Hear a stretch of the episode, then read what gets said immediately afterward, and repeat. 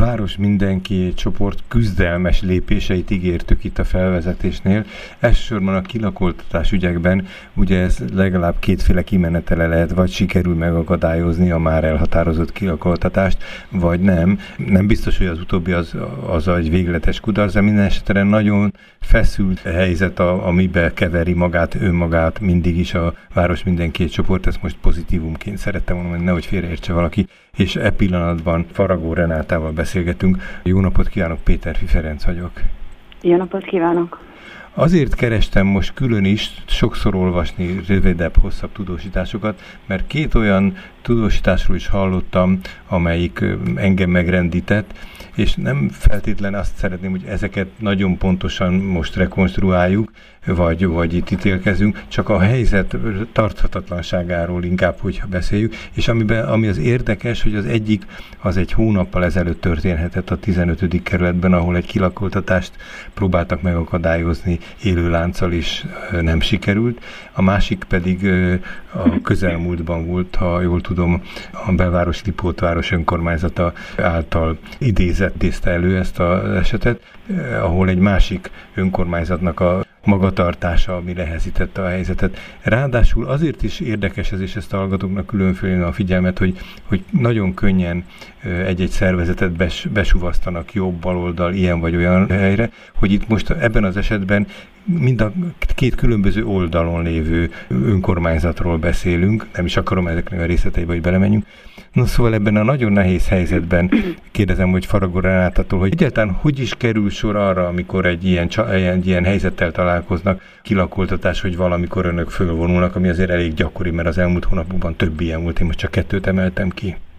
Igen, tehát azáltal, hogy a csoportunk ugye köztudottan az elmúlt tíz évben küzd azért, hogy mindenkinek legyen hol laknia, tehát a lakhatáshoz való jogért, ezért nagyon sokan kérnek tőlünk segítséget abban az esetben, amikor veszélyben van a lakhatásuk, és igen, ezt akartam mondani, hogy tulajdonképpen az, ami a nyilvánosság elé kerül, vagy ami a nyilvánosság számára is már látható, az nagyon-nagyon pici része a munkánknak, azt mondhatom, hogy a mondjuk 100 kilakoltatásból 99-et sikerül a nyilvánosság bevonása nélkül megakadályoznunk. Ez lehet amúgy önkormányzati bérlakásból való kilakoltatás, és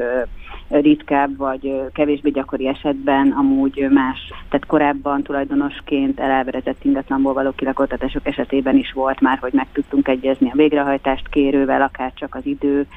hogy adjon időt arra, hogy mhm. valami lakhatást találjunk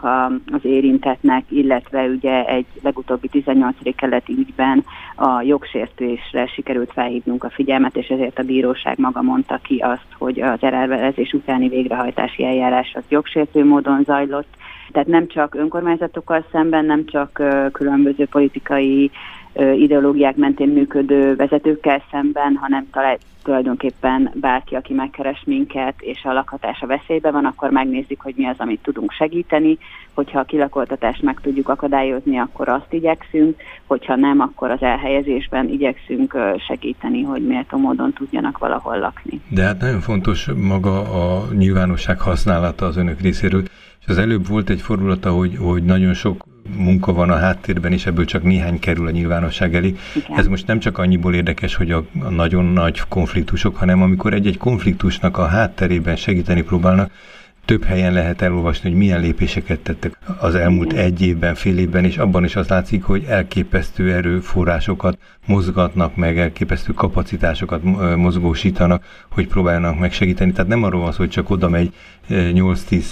hangoskodó fiatal vagy középkorú, hogy na, akkor itt egy kis bulit csináljunk, hanem nagyon komoly előmunka van, amelyik sok esetben reményteljesé válik, és hát ezek a legfájdalmasabbak, amikor úgy tűnik, hogy talán lehetne megoldás, és valamitől valami hatalmi játszmának a részévé válik, tehát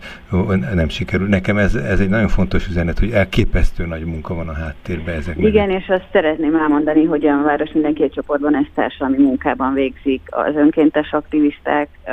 tulajdonképpen egy olyan jellegű szociális munkát, vagy olyan jellegű segítségnyújtást, amit azt gondoljuk, hogy a helyi kerületi felsegítő szolgálatoknak volna feladata végezni, hogyha arra fel lennének készítve, illetve hogyha arra volna kapacitásuk. Fönt az önkormányzatok esetében azért ismerül fel gyakrabban az, hogy ha nem sikerül megegyezni, akkor vállaljuk az élőlánccal való megakadályozását a kilakoltatásnak, mert ugye ott van egy törvényi kötelezettsége is egy önkormányzatnak a hajléktalanná válás megelőzésére, tehát neki minden lehetőséget meg kellett volna, körül kellett volna járnia, és hogyha ez magától nem jut eszébe, akkor mi ugye a tárgyalások során ezekhez az eszközökhöz őket hozzájuttatjuk, vagy elmondjuk, vagy segítjük, vagy akár meg is tesszük, tehát hogy ténylegesen az utolsó pillanatban azt is szoktuk vállalni, hogy akkor a tartozást is teljes egészében rendezzük, de ezeket a, az alapítványi forrásokat, amiket mi a hátralék rendezésére használunk, ezek nem titkosak ezeket a családsegítő szolgálatok szociális munkásai ugyanúgy igénybe tudják venni. Tehát ők is fordulhatnának oda adott persze, esetben. Persze, Ö, Én nekem van egy tippem, de segítsen ki, ha nem pontos, hogy, hogy mi a két szervezet közötti különbség, most a családsegítők és az önök. Hát azon kívül, hogy kiben milyen kurázsi van, azért ez nem mindegy, de hogy folyamatosan egy, egy családsegítő szolgálat azt érezheti, hogy a, az éppen az ügyben inkriminálódott önkormányzatnak ő a beosztottja, vagy az intézménye, míg a, a város mindenki csoport a szabadságfokával bír sokkal nagyobb lehetőségekkel. Ez persze azért nem menti föl a, az esetenként megkunyászkodó gyáva, vagy, vagy legalábbis csöndes magatartást tanúsító speciális hát szakembereket sem. Igen, a legutóbbi esetben, itt az ötödik kerületben a kilakoltatás napján odajött a családsegítő szolgálatból két szociális munkás, akik maguk is elmondták, hogy hát ők ismerik ezeket a forrásokat, ha tudtak volna erről az ügyről, tehát ha tudtak volna, hmm. akkor ők segítették volna a hölgyet a hátralékrendezésben, illetve az otthonában azoknak a munkáknak az elvégzésében, amit amúgy mi két-három óra alatt elvégeztünk, ami miatt az önkormányzat szerint az a lakás olyan állapotban volt, hogy vállalhatatlan, ezt nem így gondoljuk, egy picike segítséggel egy csomó mindent rendbe lehetett tenni, hogyha a házi segítségnyújtás keretében például a, a családsegítő szolgálat, az önkormányzat segíti ezt a hölgyet, akkor nem lett volna semmilyen olyan oka, amire panaszkodhattak volna rá.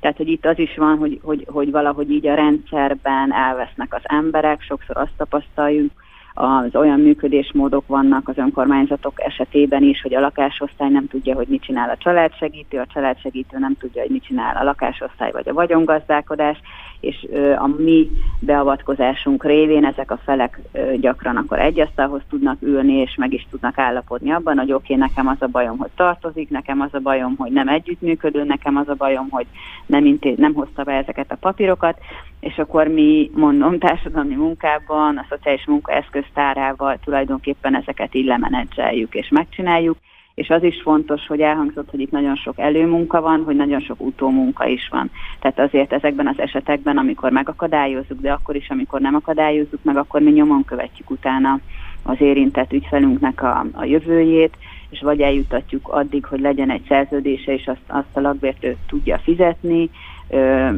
tehát hogy addig, addig vagyunk vele, amíg azt érezzük, hogy szükségünk van, vagy talán akár az élete végéig. Honnan verbuválódik a, azoknak, az a csapat, amelyik ezt a enyhén szóval nem ilyen menő, sikerorientált tevékenységet végzi, hanem folyamatosan benne van a munkájukban a kudarcnak, vagy a, vagy a nagyon nagy konfliktusoknak az esélye. Tehát, hogy honnan lehet embereket találni, honnan gyűjtenek aktivistákat, akik ilyen megáltalkodottan, vagy ilyen elkötelezetten dolgoznak? Ez egy nehéz kérdés, sosem vagyunk elegen, mindig sokkal több a feladat, mint a hányan vagyunk, de hogy mégis azt mondjuk, hogy elvégezzük. Hát így most mondanám azt, hogy a szakmán belül, de milyen szakmán belül, szóval mindannyiunk mást dolgozik a rendes munkaidejében, de azért valamilyen formában a lakhatás vagy a, vagy a hajléktalanság kérdésköre az, az régóta érdekel, vagy foglalkozunk vele szakterületünk, és amúgy meg az ilyen igazságtalanság elleni harc vagy küzdelem szerintem, ami még egy ilyen közös ö, ö, metszete a csoportnak. Vannak, akik jelentkeznek hozzánk, vannak, akiket mi kérünk fel, hogy, hogy esetleg tudnátok-e részt venni ebben a munkában, de, ne, de nem vagyunk sokan. Köszönöm szépen a Város Mindenki csoport nevében Faragó Renáta beszélt. Egyrészt az elismerésünket szeretném kifejezni, másrészt pedig kitartást kívánok. Köszönöm szépen még egyszer. Én is köszönöm szépen.